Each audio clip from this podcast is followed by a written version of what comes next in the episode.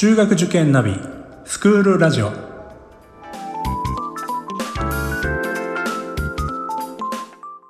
スクールナビゲーターののびるです。この番組は中学受験を目指すご家庭に学校の先生からの生の声や受験に役立つ情報をお届けするラジオです。それでは早速今日の学校の先生よろしくお願いします。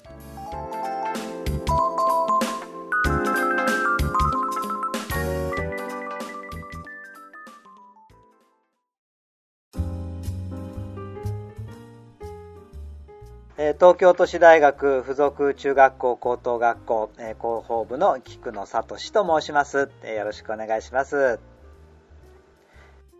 え本校はですねえ、名称東京都市大学附属中学校高等学校と申します。で、え系列の学校にえ都市大等々力というのがあるのですが、えこちらとはですね別の学校なんです。え都市大附属中高と、まあ、短く言ったりあるいは都市高ということもございます。学校の名前についてですが2009年に武蔵工業大学附属中学校高等学校という以前の名前から名前が変わりました。これは系列の大学の統合と名称変更に伴って高校以下の学校が変わった次第です。本校はえ立地について申し上げますと小田急線の成城学園前駅から徒歩10分、え東急の双子玉川からですとバスで20分の場所です、え静かな住宅街にございまして落ち着いた環境で勉強できると思います、え都市高の特徴を大きな特徴を3つ申し上げます、え最初は完全な中高一貫の学校です。高等学校からの入学はございません。そしてこの6年間統一したカリキュラム。また施設も一体ですしクラブ活動も合同で行っております。続いて特徴としては男子校です。これはですね、まあ、言うまでもないところなんですけれども、まあ、あの学校の大きな特徴であります。そして3つ目の特徴ですが付属という名前がついておりますけれども、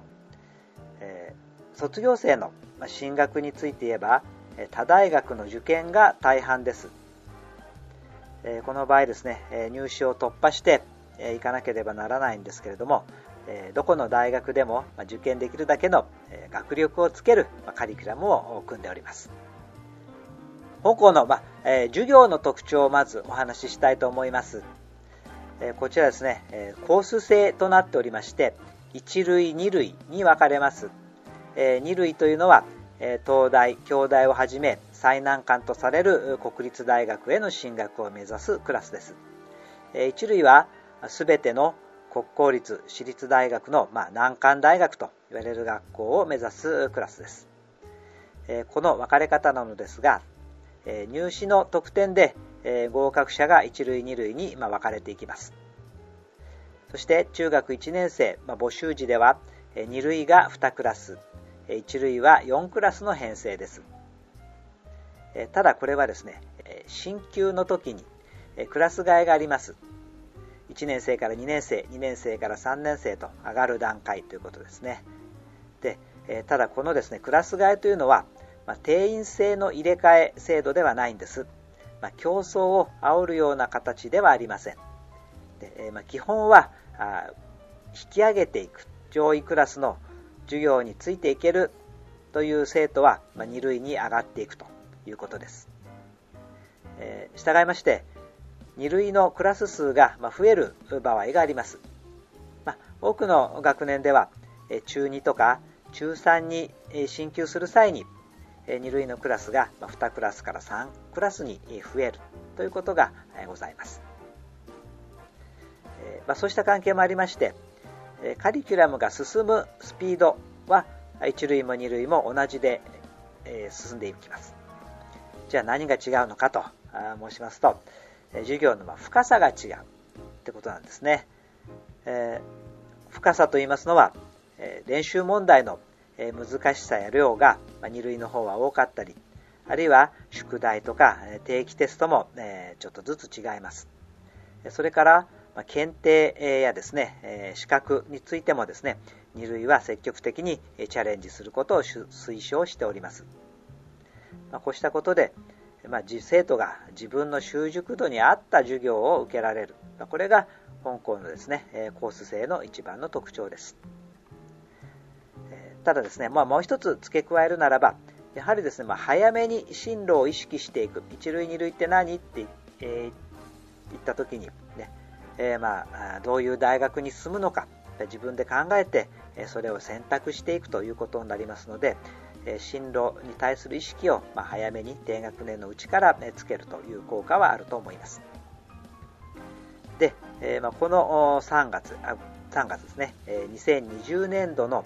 入試について申しますと、ちょうどこの1類2類のコース制が始まって2年目の2回目の卒業生が出たところです。でおかげさまでですね、この卒業生の進学の実績というのはですね、過去に比べて大幅にアップしたわけです。で、まあ、こうしたですね、コース制なんですけども、あの始める前にはですね、やはりちょっとあの懸念もございまして、まあ、どういうことかといえば、やっぱ人間関係がね、1類と2類で、えちょっとまあ摩擦があるんではないかというようなことを多少懸念はいたしましたが、実際始まってみると、あのこれは全くですね、えー、杞憂だったと思います。あの1類、2類の、えー、そうしたですねトラブルはですねあのこの間、皆無でございます。でここがですねやっぱりちょっとこう男子校的なあノリの良さみたいなところがねあったんじゃないかと思うんですよ。で、えー、1類も2類もあの学校のですねクラブ活動をはじめですね様々な行事すべてですねあの一体となってやっています。まあ、あの授業を持っている私なんかもですね、あの授業を持っている生徒は、ま何組かというのが分かりますけれども、えそうでない学年は、え何組かっていうのはですね、ちょっとあの普段の言動とか、えー、雰囲気からはね、全く分かりません。まそれだけこうみんなこう仲良くなっちゃうんですね。で、えー、そうしますとやっぱりこうやろうぜやろうぜと一緒にやろうぜという力の方が大きいと思います。あの個々のですね、えー差をですねあれこれ言うよりも、まあ、みんなでやることの楽しさを感じているというのがですねあのこの男子校の、えー、特徴でもあるし、まあ、それをまあ生かした仕組みになっていると思ってます。はいありがとうございます。あのー、一つは大きいのはあれですよね定員制を設けてないっていうところも大きいんではないでしょうかね。いつでも、うん、上がれるっていうのはあれですか？あの高校生になってからでもクラスの移動ができるんですか？はいあの、えー、高校2年生までですねクラスの移動があります、えー、どの段階で上がる生徒もあの何人もいます。で、えー、ただ一方でねあのはが下がる生徒っていうのかな、えー、2類から1類に行く生徒も、えーのまあ、いないことはないんですで、まあ、そうしたことにしとかないとどうしてもこうサボってしまう人が出てしまうので、えーあのまあ、そういう制度もあります。ただですね、まあ人、人数的にはですね、圧倒的に上がる生徒が多いですし、まあ、それから、こう意図してね、あの一類の、ね、クラスででじっくりやろうという生徒も中にはいます。成績的には、ね、十分高い成績だけれども、あの基礎を固めてから上に上がりたいというような生徒も中にはございます。いやそれは本当にいいことだと思いますね。はいあの無理して背伸びしていってなんか自分がこう置いていかれるみたいなことを思ってしまうと勉強に対して前向きになることが大事なことなので、まあ、それはあの私たち塾でもそういうことはよくありますね。であとは男子のノリっていうことはすごく共感できてあの勉強だけじゃなくていろんなところで男同士だと認め合えるっていうことってあると思うんですよね。でそういう意味ではあいつはあれがすごいよねみたいなところでその子を尊敬したりとかそういう意味では本当あの男子校ならではの良さっていうのもあるっていうふうに今お話を伺ってて思いましたそうですね。で、まあ、のこう男子校的ノリのですね、まあ、勉強に生かしているというところを申し上げるとあの日頃の授業で特に英語や数学で、まあ、ちょっと小さなつまずきなんかをですね、まあ、抱える生徒にま補習があります。でこの補習はこう毎週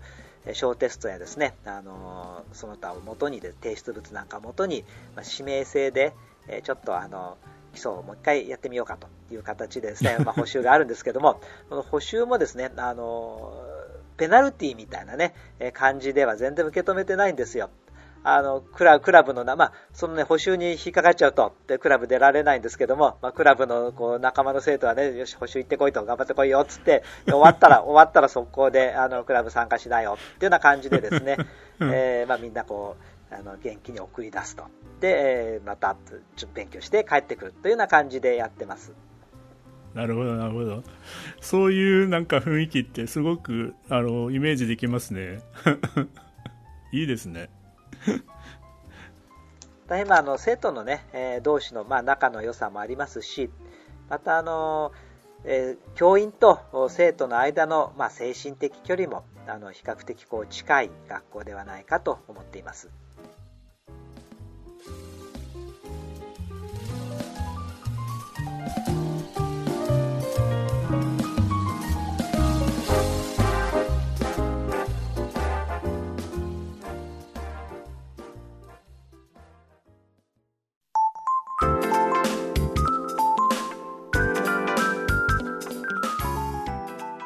この番組では番組への感想、出演してほしい学校など皆様からのお便りをお待ちしています。また、受験に関する質問や相談にもお答えしていきますので、番組の概要欄のリンクや Twitter のダイレクトメールからお気軽にお寄せください。Apple、Amazon、Google、Spotify などの無料のポッドキャストアプリから登録または購読のボタンを押していただくと更新情報が届きますので便利です。それではまたスクールラジオでお会いしましょう。